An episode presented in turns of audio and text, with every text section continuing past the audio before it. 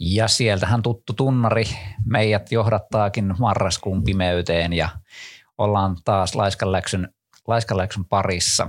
Ja tänään tuota, aloitetaan itse asiassa jo kohta ajankohtaisella aiheella, eli 20. päivä marraskuuta alkaa yksi maailman suurimmista urheilutapahtumista, eli puhutaan tietysti jalkapallon MM-kisoista. Ja paikkanahan tällä kertaa MM-kisoilla on Katar, ja tämä Katar on aiheuttanut sitten huomattavan määrän tällaista keskustelua toiminnan eettisyydestä. Ja tähän hän liittyy hyvin paljon erilaisia eettisiä näkökohtia. Me otan ihan lyhyesti muutaman tämmöisen ää, poiminnan täältä ja sitten sen jälkeen lähdetään vähän, haluan kuulla teidän mielipiteitä siitä, että mitä te olette näistä mieltä. Mutta siis lähtökohtahan on se, että kisat myönnettiin FIFAn toimesta Katarille ja jo heti ensimmäisenä tähän myöntämisprosessiin liittyy kaiken näköisiä huolia siitä, että onko täällä nyt sitten korruptiota ollut tässä, onko maksettu näille valitsijoille ja muuta. Sen jälkeen, kun tuota, kisat oli myönnetty sinne, niin sitten on tullut vähän väliä raporttia siitä, että nämä työläiset, jotka on tehneet siellä näitä erilaisia stadioneita ja muuta infraa, niin he on joutuneet olemaan epäinhimillisissä olosuhteissa ja siellä on raportoitu paljon kuolemia sitten myöskin. Ja nyt sitten myös tämä, että siinä sillä Katarissa vähemmistöjen ja naisten asema on melko huono, niin tuota, siitä on kanssa, että onko oikein lähettää tavallaan tämmöisiä – kisoja tämmöisen puolelle. Ja sitten tietenkin tämä koko juttuhan on tämmöistä niin urheilun niin kuin sportwashingia, eli vähän niin kuin Katar pelaa tämmöistä imakopeliä tämän urheilun avulla, pyrkii tekemään itsestään niin kuin paremman, paremman valtion kuin sitten se ehkä onkaan. Ja mitä mieltä te olette näistä tämmöisistä?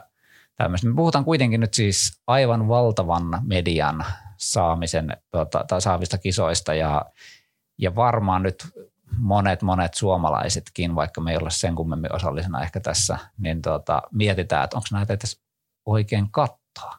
Meinaatteko te kattoa? ja tuota, mitä, onko se, jos ette mennä kattoon, niin onko se eettinen? No mä voin vaikka aloittaa niin kuin sanomalla, että siis mulle jalkapallo on niin kuin todella etäinen asia. Että mä, mä en seuraa siis yhtään. Että kun te sanotte liiga, niin mä oon suille, että mikä on liiga. Tämä on niin hyvä, hyvä tilanne siis keskustella asiasta. Mutta siis en aio katsoa. Mutta mä veikkaan, että, että tota, jos seuraisin enemmän, niin mulla saattaisi olla itse asiassa eettinen peruste, että en, en katso tällaisessa tilanteessa. Mutta se on tietysti spekulaatio, että jos mä olisin kova äh, jalkapallofani, niin varmaan löytäisin niitä perusteluja sille, että minkä takia kuitenkin – sitten voisin katsoa. Mutta tota, tässä tilanteessa, kun se ei ole sydämen asia mulle, niin, niin on helppo sanoa, että, että jättäydyn pois. Miten Oski?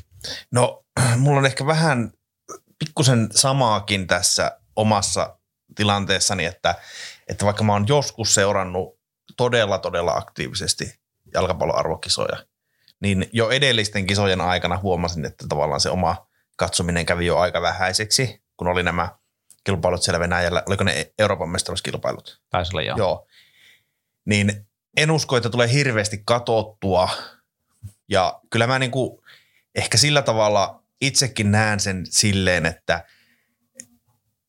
että vaikka monet ajattelee, että jalkapallo on silleen niin elämää suurempi asia, niin kuitenkin ajattelisin niin, että ei kai kenenkään tarvitsisi kauheasti jalkapallon takia kuitenkaan kärsiä.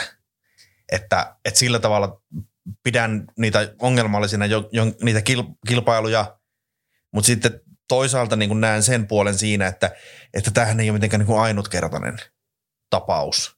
Että johan siellä, eikö, muistanko Jarkko ihan väärin, että eikö ollut jo silloin, kun oli Etelä-Afrikan kilpailut, niin eikö siellä kohtalaisen paljon kuollut myös Kyllä. stadionrakennuspuhissa niitä työ, työntekijöitä, että, että, ja niistähän kilpailuista on jo oikeasti aika pitkä aika, eikö olekin? Kyllä, ja meillähän on paljon. Meillähän on niin kuin Italian kisat aikana oli Mussolinin näytös, sitten oli Argentiinan kisat, oli just oli sotilasjunta ottanut vallan ja he puhdisti näitä.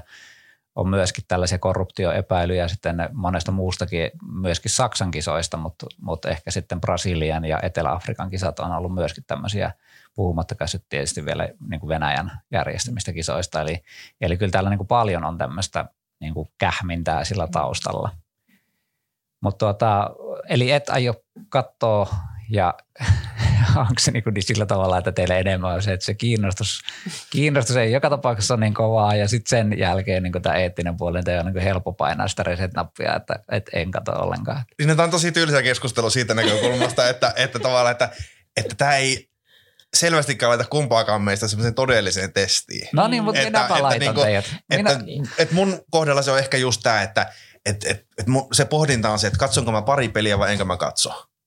Että, että niin kuin, mm. mä en usko, että mä katsoisin niitä, vaikka ne olisi Tanskassa – niin, niin, niin. kovinkaan monta ottelua, mutta saataisiin mä katsoa pari ottelua. No. Mutta mun on pakko sanoa, että itse asiassa vaikka mua ei se jalkapallo kiinnosta, niin tässä väitelen itse asiassa tämän keskustelun myötä ja muutenkin mua saattaisi itse alkaa ne kiinnostaa ne kisat ihan tästä niin kuin eettisestä näkökulmasta. Että tavallaan se itse asiassa voisi nyt lisätä tätä mun seuraamista. No niin, minäpä nyt sitten haastan teitä tässä näin, että ruvetkaapas katsomaan kisoja.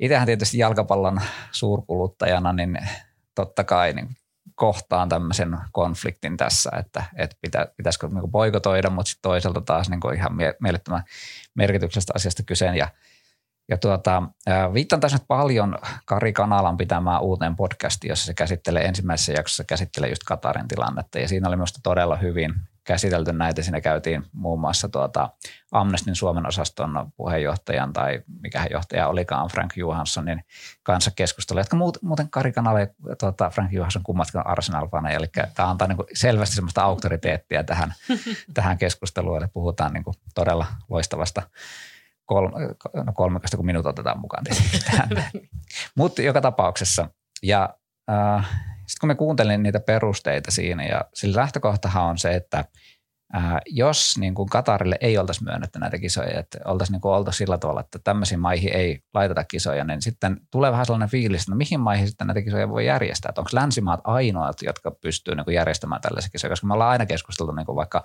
Kiinaa viedystä kisoista, niin puhutaan heti olympialaisissa, että mikä korruptio siellä on ja siellä ei ole ihmisoikeudet kunnossa. Ja sitten me puhutaan jopa Venäjästä, että, että Venäjällä ei ole kaikki kunnossa ja tietenkään ei olekaan kunnossa. Ja sille, sitten meillä alkaa tulla, että onko pelkästään niin kuin länsimaat ovat ne, joissa pystyy mm. jalkapalloa niin kuin ja kisoja pelaamaan. Ja sitten vielä siihen lisättynä se, että ollaanko me länsimatkasta loppujen lopuksi niin, kuin niin puhtaisia, että jos me mietitään vaikka Yhdysvaltoja, että Yhdysvalloissa sitten on vaikka kuolemanrangaistus on käytössä ja siellä on rotusortoa edelleenkin aika paljon ja sun muuta. On totta kai niin kuin erilaisissa sfääreissä mennään niin kuin eri maissa, mutta et ei me voida niin kuin sanoa, että okei, länsimaatkin on niin kuin mm. korruptoituneita ja sen takia Yhdysvalloille ei nyt voitaisiin sit antaa kisoja. Et siitä ei yleensä tule minkäännäköisiä keskusteluja. Ja sitten toisaalta, kun ne kisat on annettu sinne Katariin, niin nyt siinä nousee valokeilaan nimenomaan ne ihmisoikeudet. Eli nyt niitä nostetaan siellä. Ja Katar onkin tehnyt sitten ihan lakiinkin tämmöisiä erilaisia muutoksia. Olkoonkin, että sitä lakia tällä hetkellä vielä kierretään siellä. Mutta sehän on jo poikkeuksellista tämmöiseen maahan, niin kuin lähi maahan, että siellä tehdään tämmöisiä tasa-arvoon liittyviä työolosuhteisiin liittyviä lakeja, jotka sitten on niin kuin merkittäviä niiden sekä vähemmistöjen että myöskin niiden työntekijöiden kannalta. Et sillä tavalla niin kuin selkeästi tällä näyttäisi olevan niin kuin positiivisia vaikutuksia, vaikka niin kuin ne tarkoitusperät voikin olla jotain ihan muuta. Ja silloinhan meillä tulee se kysymys siitä, että kumpi on niin kuin parempi. Että onko se se, että me niin kuin annetaan mahdollisuus Katarille, jossa ne parantaa niitä niin kuin olosuhteita, vai eikö me anneta ollenkaan sitä mahdollisuuttakaan ja silloin niillä ei ole niin mitään enää tarvetta niin kuin lähteä parantamaan niitä ihmisoikeuksia ja muita olosuhteita.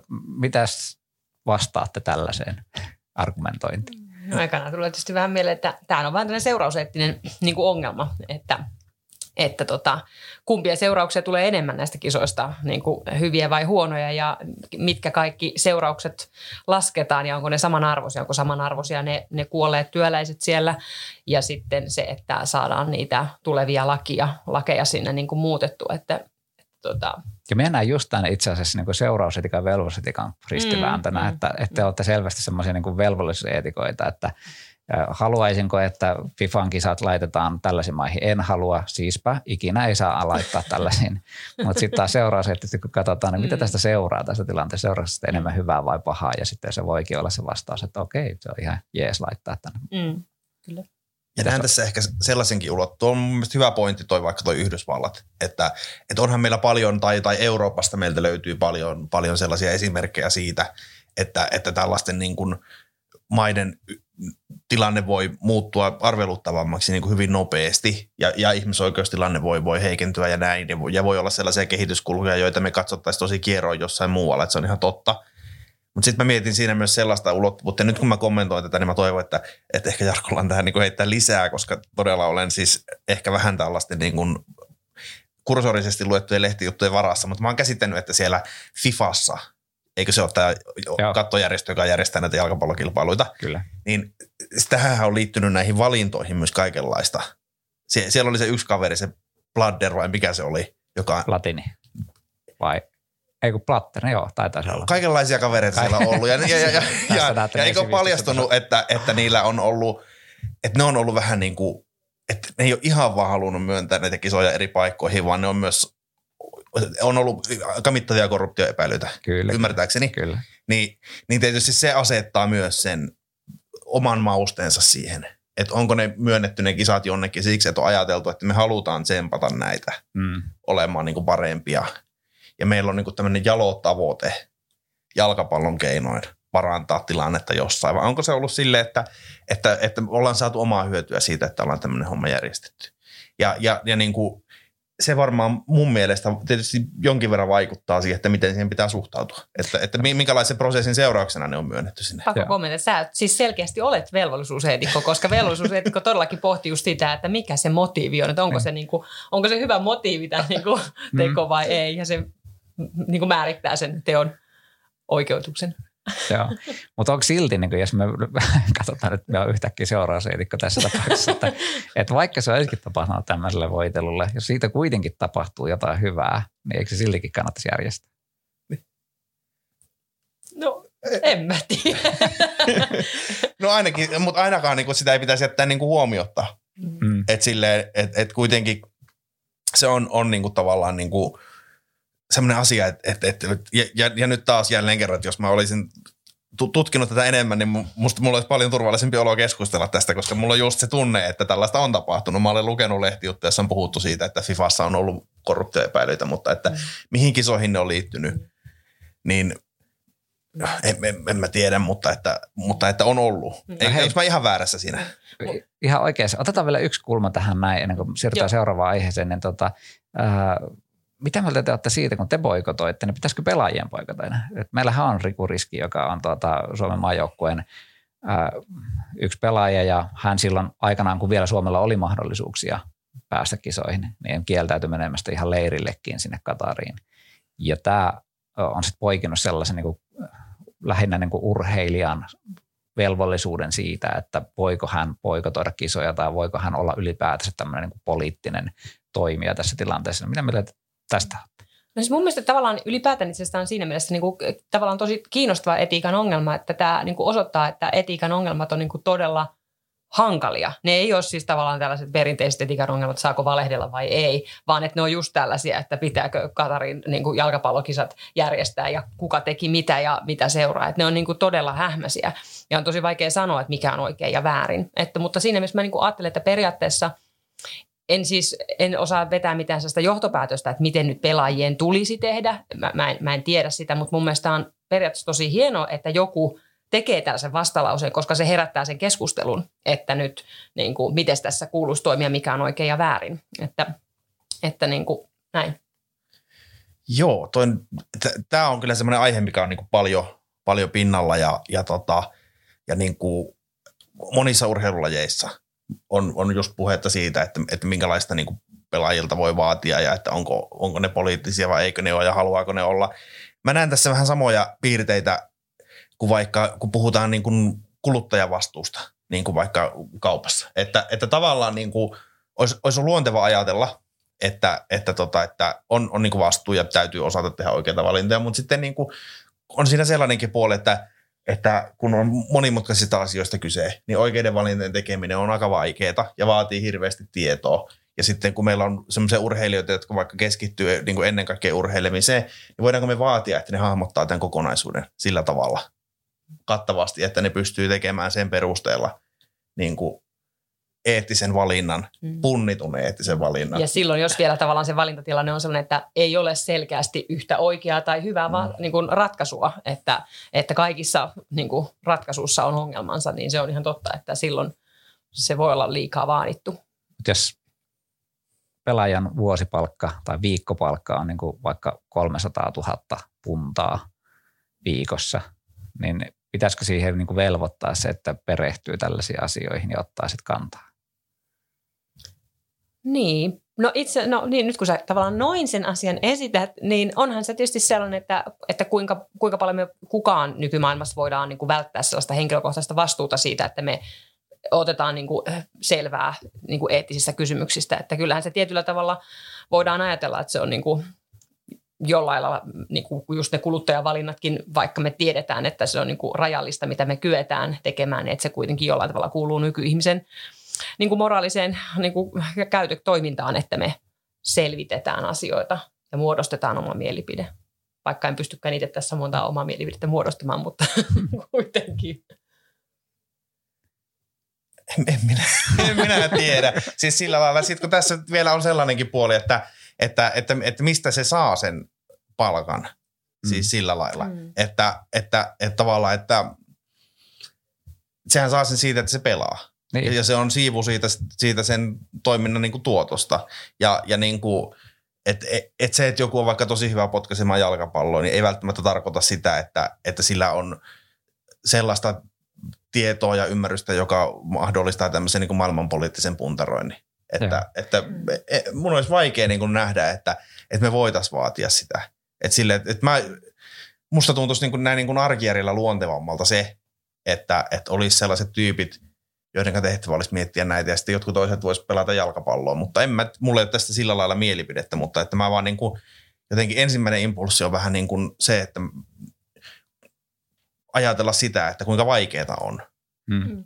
Ja minustakin tämä on sellainen kysymys, joka niin kuin, tavallaan, äh, jos mietitään vaikka, jos MM-kisoista nyt puhutaan, niin jos Cristiano Ronaldo ja Lionel Messi niin tuota, kieltäytyisi sieltä, sanoisi, että nämä on liian pahoja juttuja, nämä ihmisoikeusrikkomukset, me ei tule pelaamaan, niin sillä olisi valtava vaikutus noihin kisoihin. Et siinähän niin kuin heti lähtisi aika paljon niin kuin sellaista niin kuin potentiaalisia katsojia lähtisi pois, koska heidän suosikkipelaajansa ei sitten pelaisikaan siellä. Mm että sillä oikeasti olisi vaikutusta. Rikuriskillä ehkä välttämättä ihan ole samalla tasolla, mutta tota, tämmöiset pelaajat kun tekee, se oli hyvä esimerkki viimeksi, äh, olikohan EM-kisat just, niin tuota, Cristiano Ronaldo niin kuin kieltäytyi sitä Coca-Colasta ja sanoi, että hei älkää juo Coca-Colaa, minä jo haluan juoda vettä.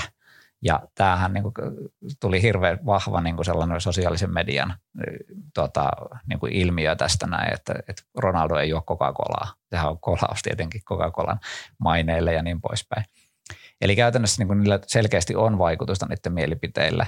Ja en minäkään osaa sanoa siinä, mutta yleensä tällainen niin kuin fraasi, mitä sanotaan, että urheilu ja politiikka pitäisi erottaa keskenään, niin nyt se on viimeistään niin kuin viimeisten vuosien aikana niin kuin todellakin romutettu tämä ajatus, koska urheilu nimenomaan kuuluu siihen politiikkaan. Meillä ei tällä hetkellä ole venäläisiä niin kuin missään lajeissa käytännössä mitä muuta se on kuin politiikkaa. Mm. Ja samoin niin kuin Katarin kisat, ihmisoikeudet, me puhutaan ihmisoikeuksista tässä, kun me, meidän pitäisi puhua oikeasti jalkapallosta ja niin poispäin, niin onhan tämäkin niin kuin selkeästi politiikkaa. Ja sen takia se on tietysti hyväkin, että urheilun niin kuin myötä voi ja ehkä toivottavasti vaikuttaa sitten myöskin siihen ihmisoikeustilanteeseen. En tiedä, mitä tapahtuu kisojen jälkeen, palaako sitten kaikki niin kuin vanhat käytännöt voimaan vai tuleeko oikeasti sellainen niin kuin ilmiö siitä. Puhumattakaan vielä niin kuin jalkapallon rahoituksesta muuten, että jos me mietitään vaikka PSGtä ja aikanaan Chelseaitä, nyt taitaa olla vähän erilainen systeemi siellä ja sitten tuota, ää, nyt viimeisimpänä Newcastle, niin kuin jokaisella on tällainen niin kuin oikein niin kuin Newcastle Saudi-Arabian valtio käytännössä sit siellä, niin kuin vaikka se onkin tämmöisen niin kuin pienen väliportaan kautta, niin aivan rajattomat nämä. Ja sen takia nämä, sitten monesti nämä hinnat nouseekin siinä, että, että joku, tuota, joku joukku pystyy ostamaan niin kuin ihan hirvittäviä, mm. hirvittävällä summalla niin kuin pelaajia ja maksamaan niille hirvittäviä palkkoja. Niin. Mutta hei, ehkä me mennään seuraavaan aiheeseen, niin tuota, saadaan kolme aihetta tähän mukaan ihan sujuvasti. Oski, olepa hyvä. Kiitos vaan. Siellä oli tota, tällainen kysymys meille tullut, jossa kysyttiin se sitä, että, että miten kieli rajoittaa sitä, että, että mitä me voimme ajatella ja sitten, että kuinka paljon me voimme niin kuin sanojen avulla selvittää. Ja, ja tota, mulle tuli tästä niin kuin mieleen tietysti, että tässä olisi kyse niin kuin kielen ja todellisuuden välisestä suhteesta, että mitenkä kieli vaikuttaa siihen, että, että me havaitaan niin kuin maailma. Ja, ja tota, ensimmäinen ajatus, mikä mulle tuli siitä mieleen, oli tällainen niin kuin, ö, kielellisen käänteen niin kuin tavallaan idea, mikä oli, oli niin kuin humanistisessa tieteessä ja yhteiskuntatieteessä 1900-luvulla. Ja se niin kuin pähkinänkuoressa se ajatus siinä oli se, että, että, että, että jos aikaisemmin oltiin suhtauduttu kieleen jossain määrin niin kuin semmoisena niin kuin neutraalina asiana, jolla voi kuvata silleen niin kuin hyvin ongelmattomasti maailmaa, niin sen jälkeen tuli sellainen ajatus mieleen, että, että tämä kielen ja todellisuuden välinen suhde on sillä lailla niin kuin hankala, että, että, että, tota, että me havaitaan maailma ja me ajatellaan niin kuin kielen avulla – mutta että kieli ei ole oikeasti niin kuin neutraalia, vaan se on niin kuin latautunutta ja se rajoittaa sitä, että miten me voidaan niin kuin tavallaan avata maailma. Et koska me niin kuin ajatellaan kielellä ja me keskustellaan asioista kielellä, niin silloin se kieli ihan väkisin vaikuttaa siihen, että millaisena niin kuin maailma koetaan. Ja, ja tota, et on olemassa ehkä, tai onkin semmoinen niin kuin kielen ulkopuolinen todellisuus, mutta voidaan puhua siitä vain kielellä ja silloin se kieli vaikuttaa siihen, että miten me havaitaan se todellisuus. Ja sehän johtaisi tähän niin kuin vastaukseen, että vaikuttaa paljon. Että rajoittaa tietysti, ajattelu on silleen musta kauhean kiinnostava asia, että silleen, että kyllähän, eihän kaikki ajattelu varmasti ole kielellistä, koska, koska, koska ajattelua on ennen kieltä. Ja, ja, ja sitten toisaalta on myös semmoista niin kuin alitajusta juttua, josta me ei saada ihan kiinni. Voisiko se ehkä olla jossain siellä kielen ulkopuolella, mutta sitten kuitenkin paljonhan me pyöritetään myös niin kuin kielen avulla juttuja. Ja, ja sitten toinen juttu on just tämä, että, että, että aina kun me havaitaan joku juttu, niin se kieli tulee siihen väliin.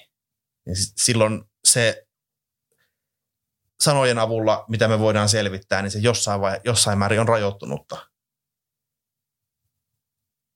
Niin tämmöisiä pohdintoja mulla oli siihen liittyen. Mä ymmärsin, että, että, tota, että teillä olisi mahdollisuuksia niin kuin filosofeina pikkusen tuoda tähän vielä jotain niin kuin taustaa, että mistä tässä kaikessa on ehkä kyse.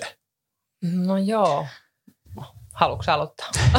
Aloitin, mutta haluatko no aloittaa? joo, mielestäni kuulostit hirvittävän ensinnäkin kanttilaiselta ja Wittgensteinilaiselta ja tällaiselta näin, että, tuota, että sieltä nyt ainakin lähtisi hakemaan tieteen filosofista, lähtisi ehkä jostain Kuunista, Tuomas Kuunin paradigmoista ja tämmöisistä, näin voisi käydä aika hyvin tähän. Että tätähän niin ajatusta siitä, että mikä on todellisuuden ja sitten niin kuin mielen suhde tai siis se, että mitä me voidaan tietää esimerkiksi todellisuudesta, niin tämähän jo kysymys on niin kuin äärimmäisen filosofinen ja siitähän esimerkiksi Immanuel Kant kirjoittaa tämmöistä, tai niin kuin käsittelee sitä tämmöisen transcendentaalisen idealismin avulla. Eli Kanthan on sitä mieltä, että hän on niin kuin tavallaan tieteellinen realisti, eli uskoo sen, että, tai ontologinen realisti, että uskoo, että todellisuus kyllä on olemassa, mutta juurikaan mitään me ei voida saada siitä sinänsä tietoa, että me ollaan aina niin kuin meidän aistimusten varassa. Että jos lähtee niin kuin ihan tällaista metafyysiseltä tai tietoteoreettiselta tasolta ja siihen lisää sitten sen, että nämä aistimukset on ainoita, joista me voidaan puhua. Ja tähän kävi sitten hyvin niin kuin jatkeena tämmöinen Wittgensteinilainen teoria mun mielestä, että, että Wittgenstein sanoo taas, että kieli on maailmamme rajat, eli kaikki mitä me ymmärretään, me ymmärretään kielen avulla. Ja se järki ikään kuin on sitten se kieli siinä, ja sitten kun me tulkitaan näitä aistimuksia ja kaikkea muuta vastaavaa, niin silloin me tulkitaan sen, niin sen kielen avulla. Me ymmärretään se joksikin sen kielen avulla ja silleesti. Ja tätä sitten, ja itse asiassa tulee myös, nyt otan kaikki tähän samaan, että sitten se niin tulee itsellä mieleen myöskin tämmöinen niin fenomenologia sit siinä, että se, se voisi liittyä kanssa tähän. Eli fenomenologian ideanahan nimenomaan poistaa kaikki nämä niin teoriat ja tämmöiset näin, että, että keskitytään itse siihen ydin, ydinhavaintoon. Ja sitten se kiinnittää niin kuin huomiota siihen, että kun me havaitaan jotakin, niin me havaitaan se jo, niin kuin jostain tietystä kontekstista ja tiettyjen teorioiden ja näkemysten avulla. Ja meidän pitäisi itse asiassa niin löytää se ydinhavainto ja sitten lähteä miettimään, että mikä on nyt sitä havaintoa ja mikä on nyt sitä tulkintaa ja sitä teoriaa, minkä avulla me havaitaan sitä. En tiedä puhuinko tarpeeksi selvästi tämän, mutta, mutta tällainen niin käsitys minulla on fenomenologiasta ja näistä. Ehkä näistä niin teoriasta lähtisin. Tuleeko Anna-Marilta jotain lisää tai korjauksia? Niin, ei nyt mitään korjauksia kyllä tuohon tota, selkeäseen selostuksen noista teorioista tuu, mutta tavallaan niin kuin, tämä on niin kuin, tosi kiinnostava kysymys kyllä ja tavallaan äh, on, on niin kuin helppo keksiä itse paljon se esimerkkejä, mitä sä tuossa niin sanoitkin siitä, että miten kieli itse asiassa voi rajoittaa, rajoittaa sitä, että miten me, niin kuin, miten me koetaan tämä niin kuin elämän maailmalla. Tästä on esimerkiksi tällainen, tällainen, mm, mä en tiedä, onko se nyt sairaus vai tällainen persoonallisuuden piirre, mutta esimerkiksi tällainen, tällainen vai häiriö kuin aleksitymia, joka tarkoittaa siis sellaista tilannetta, että ihmisellä ei ole sanoja tunteille. Ja tämä on tota, vähän epäselvä, että mistä se, mistä se tulee, mutta ilmeisesti ainakin tota, vähän iäkkäämmillä suomalaisilla, erityisesti miehillä, tämä on ollut sellainen tunnist, ene, niin kuin sitä on esiintynyt enemmän tällaisilla niin kuin, vanhoilla suomalaisilla miehillä. Ja tota, se ilmeisesti siis liittyy osittain kasvatukseen ja siihen, että puhutaanko niin kuin tunteista, että annetaanko niille nimiä niille tunteille. Ja jos et sä saa niin kuin tunteille nimiä, niin sä et yhdistä niitä ää, niin kuin tavallaan niitä tunteita, jotka on siis hyvin kehollisia, ää, niin sä et, sä et yhdistä sitä, että mikä tämä mun kehollinen tuntemus on niin kuin johonkin sanaan tunne. Ja tämä on yhteydessä myöskin sitten tiettyihin mielenterveyden häiriöihin, jos ei pysty sanallistamaan näitä tunteita. Ja se on minusta niin kuin kiinnostava esimerkki siitä, että jos ei sulla ole sitä niin kuin tiettyä sanaa, niin se niin kuin vaikuttaa siihen sun koko kokemukseen siitä niin kuin sun elämästä ja, ja niin kuin maailmasta.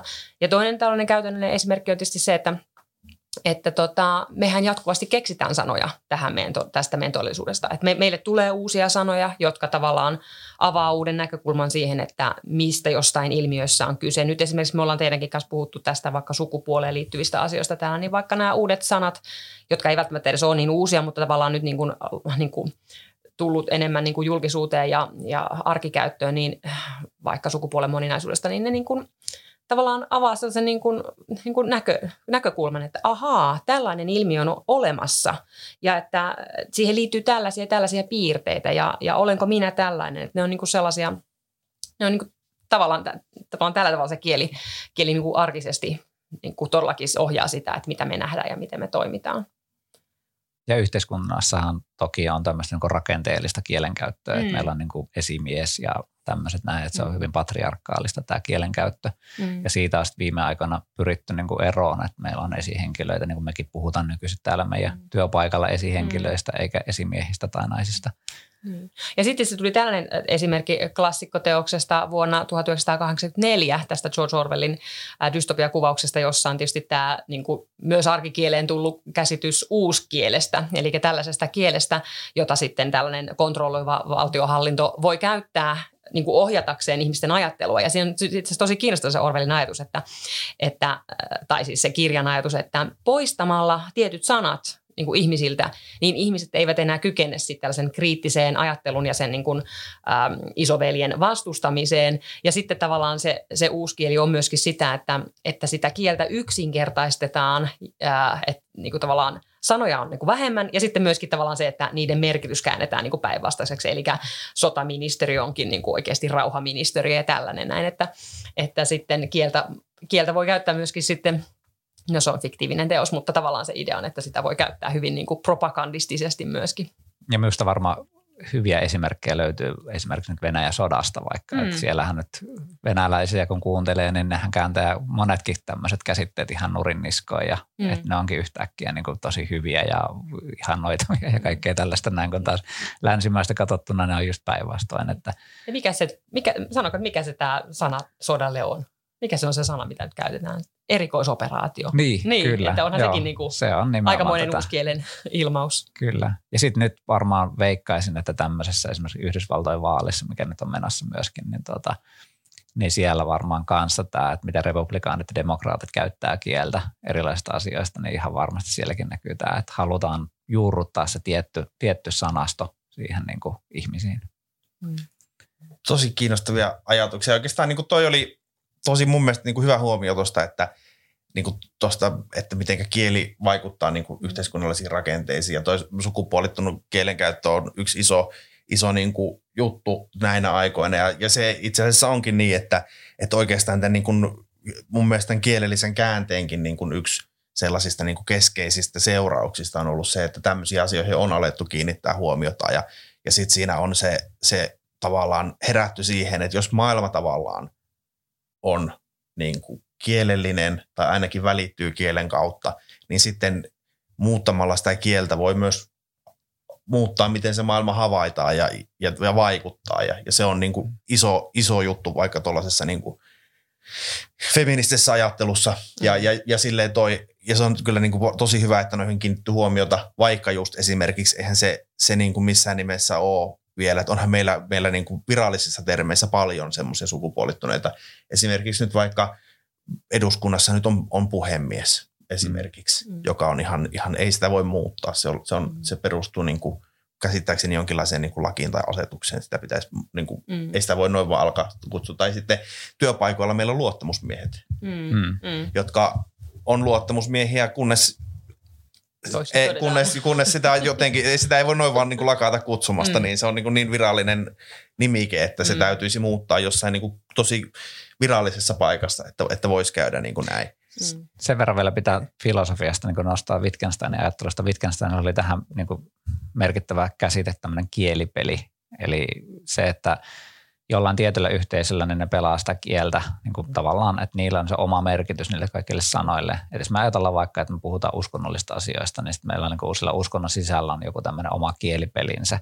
Ja ne, kun ne puhuu vaikka Herrasta tai Jumalasta tai jostain tämmöistä näin, niin ne puhuu sitä tietyssä mielessä, että, että se on niin tämmöinen jumalallinen ja muuta. Mutta sitten kun siirrytään se uskonnollisen kielipelin ulkopuolelle johonkin vaikka militanttiateismiin tai johonkin muuhun vastaavaan, niin nehän puhuu niin kuin aivan eri merkityksessä silloin niistä Jumalasta ja raamatusta ja tämmöisistä asioista.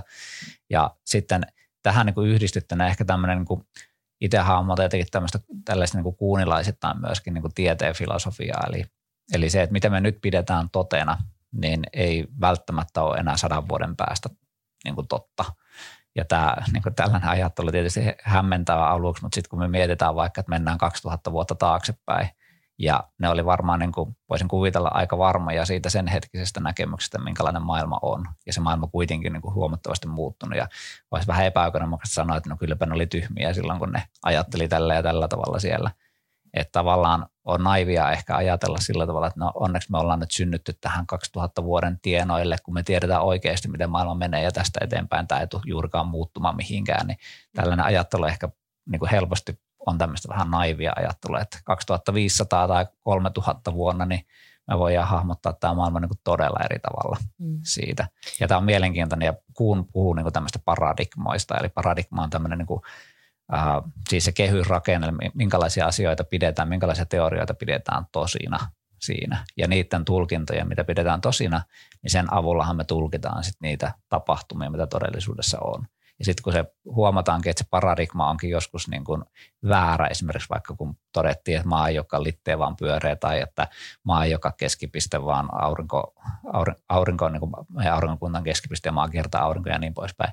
Niin tällaisessa tilanteessa se paradigma niin kuin romahti ja sitten sen jälkeen tulee niin kuin se, että meidän pitääkin selittää uudelleen hirveän määrä erilaisia terveydellisiä käsitteitä. Mm. Niin tavallaan tuo Kuunin ajatushan on niin kuin just se, että, että tiede ei oikeastaan edisty. Että, mm. että me, me ei niin kuin päästä tieteen avulla kohti totuutta enemmän. Tämä on siis tämä on niin kuin radikaali ajatus sinänsä, että koska kyllähän musta tuntuu, että jos me mennään meidän nyky, tai siis monelta ihmiseltä kysymään, että, että onko esimerkiksi luonnontieteen äh, teoriat niin kuin paikkansa pitäviä, niin aika harva varmaan sanoo, että no en mä usko painovoimaan tai tota, tota, että jotkut tällaiset suhteellisuusteoriat, niin että ne ei ole niin kuin, tavallaan, ne ei pidä paikkaansa, mutta tota, mä en osaa ottaa kantaa siihen, että, että, että, että miten tämä on, mutta niin kuin siis silleen niin kuin pitkällä aikavälillä tietysti niin kuin, niinhän se menee, että tiede, tiede korjaa itseänsä ja niin kuin muuttaa ne tuloksia, mutta tota, ja se on minusta tieteen voima just, että, mm, että mm. tiede ei ole sellainen niin kuin jämähtänyt, että dogmaattinen rakennelma, jossa on vain pelkästään aukottomia totuuksia, mm. vaan että se nimenomaan pystyy niin kuin myös kyseenalaistamaan ne mm. totuudet tietyssä tilanteessa, jos siihen tulee tarpeeksi painetta. Niin. Ja sellainen yksi, koitan lyhyen huomioon sitä, jos mä saan tämän jotenkin sanallistettua sen ajatuksen, mutta tavallaan jos mietitään sitä, että mihin tavallaan kieli pääsee, niin kuin, että mi- mihin asioihin niin kuin kielellä päästään niin kuin kiinni, niin tietysti niin kuin, tavallaan se ajatus, että, että just, no ehkä se on se kantin ajatus, että onko sitten tavallaan se joku todellisuus, johon me ei oikeasti niin kuin päästä mitenkään kiinni, koska meidän kieli on niin kuin puutteellinen. Että ja voidaanko me saada siitä mitenkään niin kuin tietoa siitä, siitä toisesta todellisuudesta. Mä veikkaan, että on aika monia niin kuin luonnontieteiden edustajia, jotka on sitä mieltä, että, tai se ei välttämättä se luonnontieteiden edustaja, vaan siis ihan niin kuin mitä tahansa ihmisiä, jotka on sitä mieltä, että kyllä me saadaan luotettavaa tietoa, vaikka meidän kieli olisi niin kuin jotenkin puutteellinen, niin kuitenkin voidaan sitä luotettavasti jotenkin muuten hankkia sitä tietoa. Ja sitten niin kuin, tota, mä oon kuullut tämmöisiä ajatuksia joskus, että, että vaikka niin kuin, että, että joku tämmöinen niin taide voisi ehkä tavoitella sitä sillä lailla, että vaikka joku runouden kieli voisi olla sellaista, joka yrittää haroa jonnekin sinne niin kuin kielen ulkopuolelle, koska se on hyvin mm. niin kuin epäkonventionaalinen tapa käyttää kieltä. Mm. Joo, mm. ja tämä on itse asiassa tosi hyvä, koska nimenomaan taiteen avulla monesti niin kuin ilmastaa sellaisia asioita, joilla ei välttämättä tunnu olevassa sanoja. Mm. Et niin kuin me siterasin yhdessä lähetyksessä silloin Petri Tammista, ja Petri Tamminen niin kuin nimenomaan soittelee niitä omilla mm. sanoillaan sellaisia ajatuksia, että ne ei lue niin kuin oikeastaan niissä riveissä, vaan se niin kuin huomauttelee jostain, niin kuin nostelee jostain niin kuin menneisyydestä tai jostain sellaisia asioita esiin, joista tulee semmoisia vahvoja tunteita mm. ja näkymiä siihen, mm. siihen maailmaan, mutta ne ei ole siis pelkästään niissä riveissä, vaan ne nimenomaan resonoi niin kuin siinä ihmisen jonkinnäköisessä nostalgiassa tai sellaisessa. Mm. Niin ja siis samaan, eikä pelkästään, niin kuin itselle tuli mieleen, mikä unohdin tuossa sanoa, että myös esimerkiksi niin kuin hajut on esimerkiksi sellaisia, mitkä herättää tiettikö jonkun sellaisen muiston tai sen tunteen, jota voi olla niin kuin kielellä tosi vaikea mm. niin kuin hahmottaa mm. tai niin kuin jotenkin, että mistä tässä on kyse, mutta että se jotenkin valtaa ihmisen kuitenkin joku sellainen niin kuin kokemus tai, tai niin kuin tunne mutta tota, sitä on vaikea muuttaa sanoiksi. Niin on, hajut ja äänet. Mm. Mm. Joo. Ja tästä itse asiassa eilen kuuntelin, pitäisi selvittää, että mikä ohjelma se oli Yle Puheelta, oli radioaukakko ajan autolla ja siinä puhuttiin just tämmöisestä, siinä puhuttiin jostain niin kosteista sammalikosta, miten heittäytyä sinne. Ja sitten se, että se hetki, kun siihen heittäytyy, niin siinä on, niin kuin, voidaan tavoitella sellaista niin kuin fenomenologista kokemusta, että siinä se ilmiö tulee ennen sitä tulkintaa, mikä siellä on. Ja että tavallaan siinä puhuttiin fenomenologiasta nimenomaan ja ajattelin, että pitääpä selvittää, että mikä tämä ohjelma on ja pitää kuunnella, kun ensin kerennyt kuunnella kokonaan ja tuli vähän kesken. Mm. Ihan vielä pakko sanoa tuosta, tuli mieleen noista hajuista se, että, että jos joku on koskaan lukenut sellaista tekstiä, jossa yritetään kuvata hajua tai makua. Esimerkiksi vaikka, että joku harrastaja kuvaa jotain juomaa, esimerkiksi kahvia, esimerkiksi kahvia, niin silloin siinä niin kuin todella saa kiinni siitä, että miten vaikeaa se on, niin, koska sehän joo. menee semmoisten niin kuin analogioiden kautta. Tai viinien makuun. Tai viinien niin, nahkainen, niin kuin, että, että mikä, että en, mä, mä en kerta kaikkiaan saa kiinni, mikä se nahkainen on. Et se on musta niin kuin erinomainen esimerkki siitä, miten vaikeaa se on, mm. siis sillä lailla, että se on niin kuin analogioilla mm. sillä lailla. Sanotaan niin kuin mun korvaa hyvin sattumanvaraisia sanoja, jotka sitten kuitenkin yrittää tavoittaa sitä. Mm. Se, se on ehkä semmoinen rajapinta mm. siitä, että mit, missä kielen rajat kulkee. No siinä ne kulkee. niin. No niin, loistavaa. Me ollaan nyt selvitetty tämä, missä kielen ja tuota, todellisuuden raja kulkee. Ja se kulkee nyt tässä näin. Siirrytään meidän viimeiseen aiheeseen. Ole hyvä.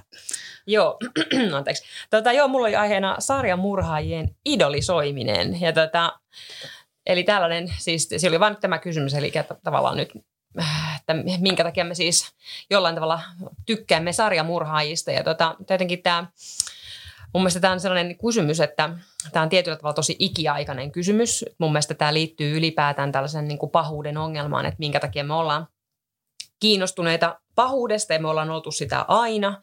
Ja tavallaan ja, ja tota, se näkyy niin kuin esimerkiksi ihan tällaisissa uskonnollisissa kysymyksissä. Uskonnoissa on lähes aina joku tällainen – suuri paha. Esimerkiksi kristinuskossa nyt on niin kuin, tavallaan se saatanan kertomus on aika kiinnostava sivujuonne kyllä, mutta tällainen kertomus, joka on herättänyt paljon kulttuurihistoriassa kiinnostusta, että mikä on saatana, miten se toimii ja mi, mistä se syntyy ja miten se, niin kuin, kaikkia, kaikkia kysymyksiä siitä. Ja sitten jos mietitään taas niin kuin, ää, populaarikulttuuria, niin, niin samoin siellä tämä niin kuin pahuuden tematiikka on niin kuin, aina kulkenut mukana. Ja sitten sen verran itse asiassa niin huomasin, että, että ilmeisesti niin kuin sarjamurhaajat tai sarjamurhaaja on niin kuin tällaisena käsitteenä tullut itse asiassa vasta 80-luvulla amerikkalaiseen populaarikulttuuriin, mikä oli mulle niin kuin aika yllättävä. Mutta se on siinä, siitä alkaa niin kuin se sarjamurhaaja, tällainen niin kuin hahmona on siellä alkanut niin kuin populaarikulttuurissa esiintyä enemmän, mutta että tavallaan sitä ennen sitä pahuutta on ollut sitten niin kuin muunlaisina hahmoina.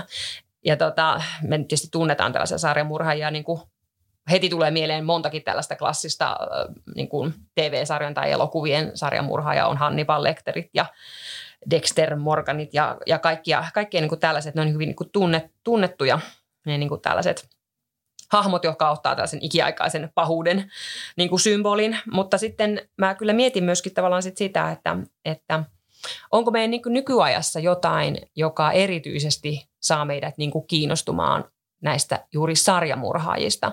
Että tota, et, et, et on, on, onko nyt niin kuin jollain tavalla enemmän tällainen niin kuin sarjamurhaa ja niin fanitus? Mä en, osaa, mä en osaa siis ottaa kantaa siihen, mutta kyllä nyt tietysti näkyy, että, että esimerkiksi tällainen true crime niin kuin, äh, kirjallisuus on, on niin kuin tosi niin kuin näkyvää ja, ja, tota, ja ehkä munkinlaista niin pahuusteemat. Mä en tiedä, katsoitteko sitä viime vuonna, se oli iso, iso juttu tämä Squid Game. Mä en tiedä, katsoitteko te sitä, mutta siinähän oli myöskin tästä todella niin kuin pahuuteen liittyvää niin kuin tematiikkaa niin kuin käsitelty. Ei sarjamurhaajaa, mutta kuitenkin niin kuin pahuuden tematiikkaa. Mutta mä en osaa, mä en niin kuin tiedä, että mitä mä, mitä mä siitä niin kuin ajattelisin. Mutta, mutta mä niin kuin tavallaan mietin, että, että että niin, että minkä takia me siis idolisoidaan sarjamurhaajia tai, tai muita vastaavia tällaisia niin kuin pahe, pahuuden ilmentymiä, niin siis tähän tietysti varmaan kohta, että mit, mitä te ajattelette, mutta että mä sitten niin itse eilen mietin sitä, että tavallaan niin kuin yleensä kaikilla asioilla voidaan nähdä joku funktio. Siis tavallaan niin kuin, että me voidaan ajatella, että asioilla on niin joku merkitys, että se, että mulla on peukalo, niin silloin niin joku merkitys tai se, että me ihmiset tehdään hyviä asioita toisillemme, niin silloin joku niin kuin funktio meidän niin kuin ihmislajin selviytymisen kannalla, kannalta. Mutta mikä on niin kuin pahuuden funktio? Et mikä on tavallaan, niin kuin, jos mietitään tällaisen niin kuin äärimmäistä pahuutta, ää, jotain vaikka sarjamurhaa, joka tekee sadistisia niin kuin tekoja, niin mikä on tavallaan niin kuin sen, sen funktio tässä niin kuin maailmassa? Et mi, mi, miksi, miksi se on, miksi se on niin olemassa? Mä jäin tällaista niin pohtimaan, mutta mitä mä kysyn teiltä? Mä kysyn teiltä, että mitä ajatuksia teillä on niin kuin sarjamurhaajista ja pahuudesta? Todella, todella vaikea kysymys. Siis, siis niin kuin, kun tässä niin kuin musta, niin kuin tuolla Varsinais-Suomessa saattaisi joku sanoa näin, että, että tässä niin kuin monta monessa, niin, niin, niin se on, se on niin kuin ehkä se, mikä mulla tulee ensimmäisenä mieleen, koska, koska tässä on niin kuin mun, mun päässä jotenkin päällekkäisiksi meneviä asioita. Ensinnäkin on tämä, että on tämä, niin kuin tämä uusi tämä niin kuin true crime – ilmiö, joka on kauhean suosittu. Mm. Mä en ole niin kuin siinä, niissä, siinä niin kuin ollenkaan mukana. Mä en ole kuunnellut yhden yhtä True Crime podcastia, en enkä lukenut tässä, kirjaa. Tässä on, me, me ollaan todella hyviä tässä niin puhumaan tästä. Kukaan ei ole kuunnellut yhtään mitään eikä lukenut yhtään mitään. Eikä tässä, katsonut Netflix-sarjaa. Sitten mä tiedän, ei, sen, että, et, mä tiedän sen myös, että et, et, et, et jossain niin kuin on olemassa sellainen ilmiö, missä niin kuin väkivaltarikolliset saa vaikka niin kuin fanipostia vankilaan. Se tämmöistäkin tapahtuu. Mm, mm, mm. Se hämmentää minun suuresti. Mulla ei oikein mitään ajatusta siitä. Se, se mä oon niin aivan ymmärräni sen, sen äärellä. Mulla ei oikein kauheasti tulkintaa siitä, että mistä siinä voisi olla kyse. Sitten se, mistä mä jotain tiedän, on sitten vielä niin tämä niin pahuus popkulttuurissa. Mm. Siis sillä lailla. Mm. Että tavallaan, että, että olihan murhajuttuja ennen true crimea. Mm. Siis sillä lailla dekkari kirjallisuushan on vaikka niin kuin hyvin vanha kirjallisuuden laji. Mm. Ja mä oon niitä lukenut melko paljon elämässäni. Mm. Ja, ja, ja niitäkin on tosi erilaisia. Et, et, et osahan niistä on semmoisia niin hyvin niin kuin yhteiskunnallisia. Esimerkiksi vaikka tämä ruotsalainen varsin tunnettu Henning Mankel, jonka kirjat sijoittuu sinne Ruotsin Ystadiin, joka on siis ihan tosi pieni paikka, ja siltä aina joku sarjamurhaaja löytyy. Niin, tai joku muu. No siis niitä tulee aina murhia pitkin sitä kirjaa. Että kyllä ne kaikki on sarjamurhaaja, vaikka sitä sanaa siinä käytetään. Mm. Niin Mankelhan siinä nimenomaan pohtii niin kuin juuri tätä, että mistä se pahuus tulee. Mm. Että se on tavallaan niiden kirjojen semmoinen keskeinen teema, että mistä nämä on poiminut sen pahuutensa. Se aina sanoo siitä, että, että, että se, tota, se Wallander, joka on se po- poliisi, niin se aina sitä miettii, että kun ei kukaan niin kuin synny pahana, Mm. Että hän jotenkin kokee sen niin, että ihmiset on niin antenneja, jotka ottaa vastaan. Ja sitten jotenkin se yhteiskunta tuottaa sen pahuuden. Se on mm. tässä mielessä tämä, tämä niin on tämä Mankelo on semmoinen niin yhteiskuntakriittinen mm.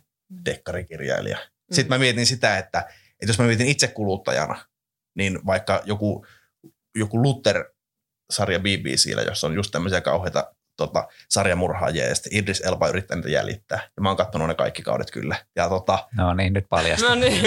niin, niin mä saan siitä samaan kuin, kuin Linnanmäeltä. Että musta tuntuu silleen, niin kun, kun se oikeasti vähän jännittää, kun sitä katsoo. Että nyt se on siellä bussin penkin alla ja kohta se tulee ja viiltää sieltä kaula auki. Niin se pelottaa minua oikeasti ja se tuntuu vähän hyvältä, koska se tietää, että tämä on ihan kauheata Mm. ja tässä mä niin näen tämän jutun. Mm.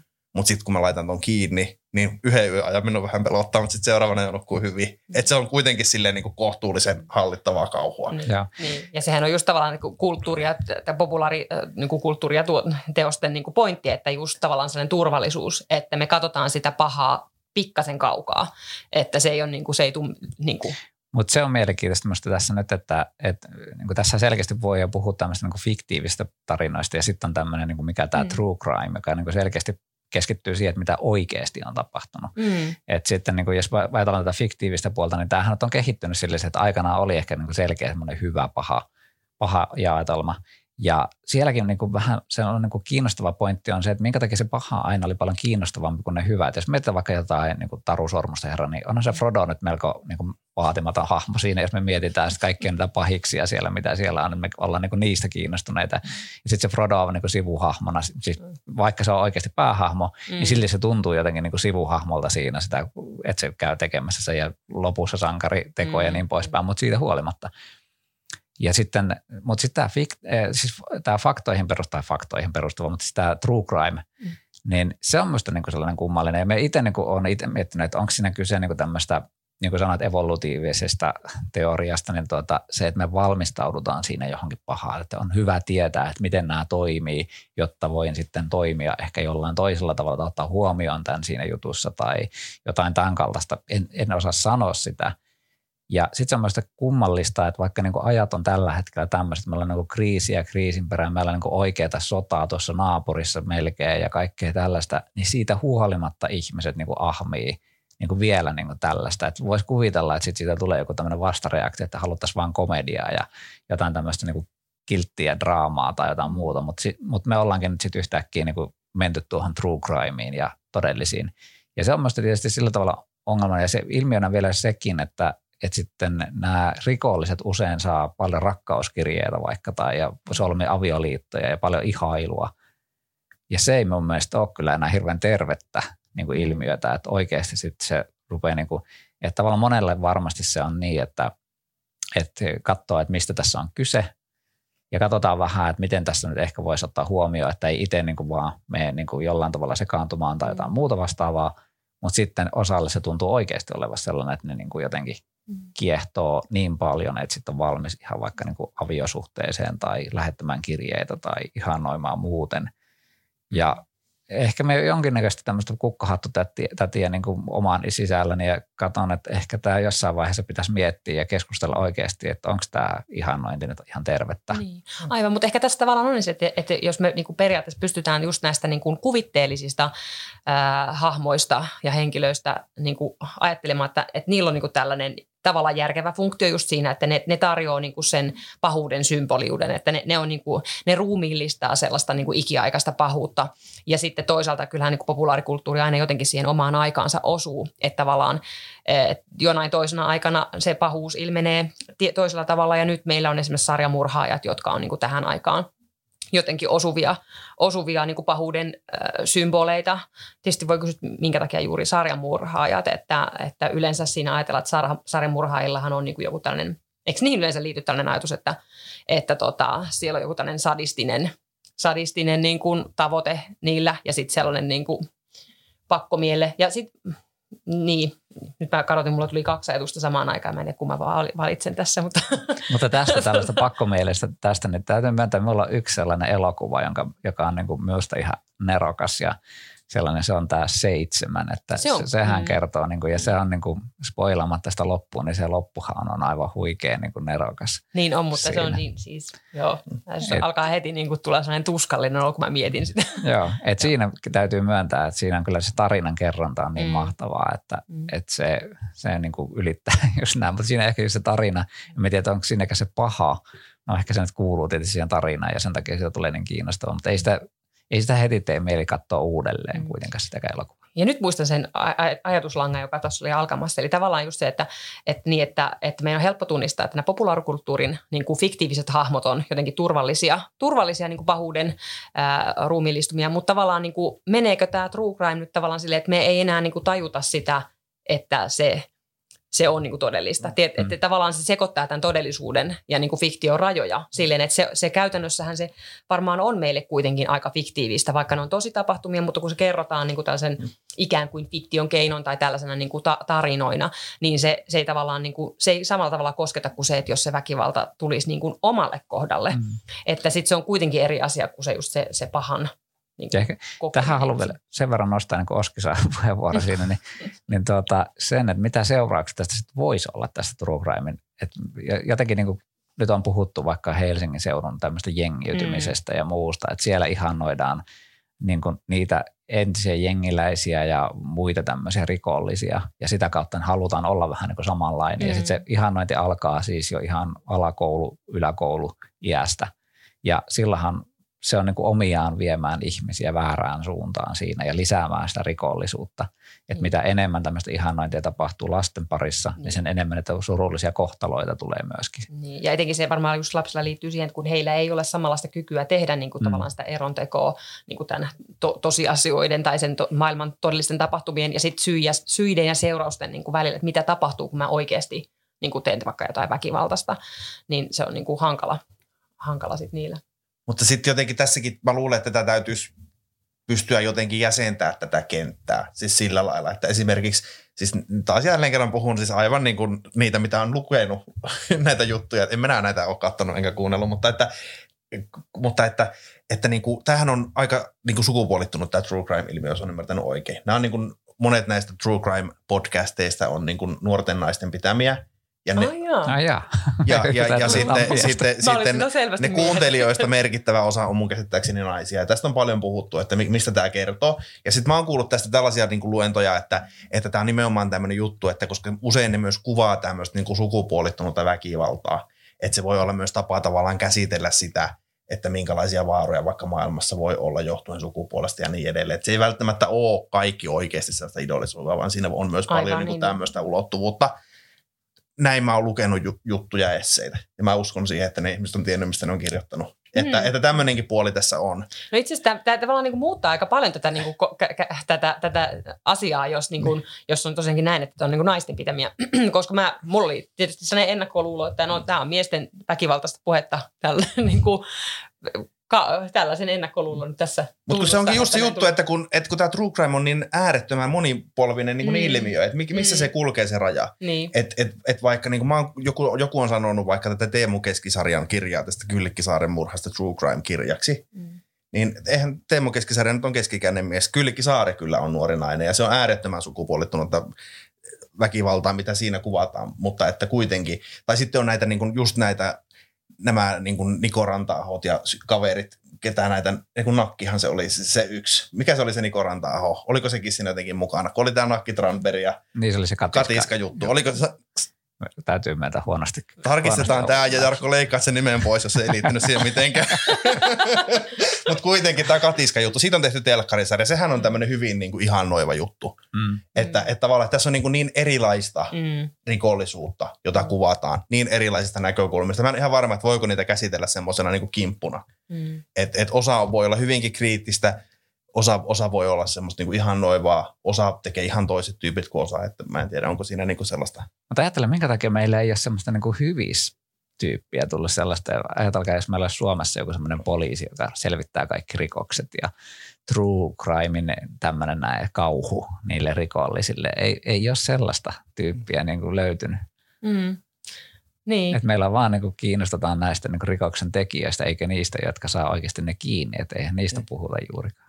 Niin, ja, niin, niin. No, varmaan niin tylsiä tekee että toimistotyötä siellä. Niin kuin. no ehkä sen verran on kyllä, että Pellinkathan on nyt niin kuin nostettu sellaisena, mm. että se on niin kuin löytänyt ja selvittänyt monia tämmöisiä rikoksia, mitä on mm. sitä ollut. Että siinä ehkä minusta on jotain tämmöistä positiivista niin kuin sankari, sankarin viittaa tarjottu. Niin, mutta mä luulen, että se on just tavallaan se, että näihin niin kuin pahoihin hahmoihin liittyy sitä niin kuin tietynlaista mystifiointia siitä, että, että – että niin kuin, mi, miten tämä pahuus on heistä niin kuin syntynyt. Ja siitä itse asiassa sellainen lyhyt kommentti pitikin sanoa, että kun sanoit, että Henning Mankelilla, ei kun kenellä se on, Wallander, niin. Wallander on se poliisi ja Mankel on se kirjailija. Joo, niin, että tavallaan hänellä on sellainen niin kuin, tavallaan siinä kirjasarjassa tällainen tulkinta, että se pahuus on niin kuin yhteiskunnan niin kuin, synnyttämää, mutta sitten musta tuntuu, että on myös aika paljon sellaista sarjamurhaa ja niin kuin, ää, sarjamurhaa ja hahmoja, joissa painottuu se, että kyse on tällaisesta niin kuin psykologisesta poikkeavuudesta. Että se on niin kuin tällainen henkilö, henkilöiden, henkilöiden joku tällainen erikoisominaisuus ja sitten niin kuin tämmöistä kiinnostavaa, että kumpi tavallaan tulkinta, niin kuin, ei varmaan ole oikea tai väärä, mutta että niin kuin tällaista kaksi eri painotusta siihen, että mistä se pahuus on niin kuin syntynyt.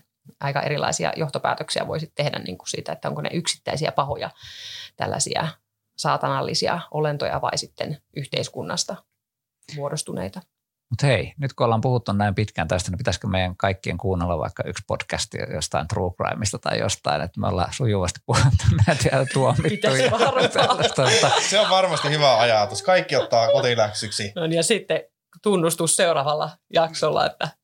Kyllä, mutta nyt me ollaan pistetty pakettiin Katarin ihmisoikeuskysymykset ja MM-kisat ja sitten ollaan vähän todellisuuden ja kielellistä suhdetta ja myöskin sitten lopulta laitettiin vähän niin kuin, vähän niin kuin piikkiä sinne true crime suuntaan, että paratakaa tapanne ja lähdetään niin kuin löytämään niitä sankareita myös siellä. Mutta hei, kiitoksia tästä keskustelusta. Tämä oli taas Laiskan läksy. Kiitos, Kiitos. ja moi. Kiitos.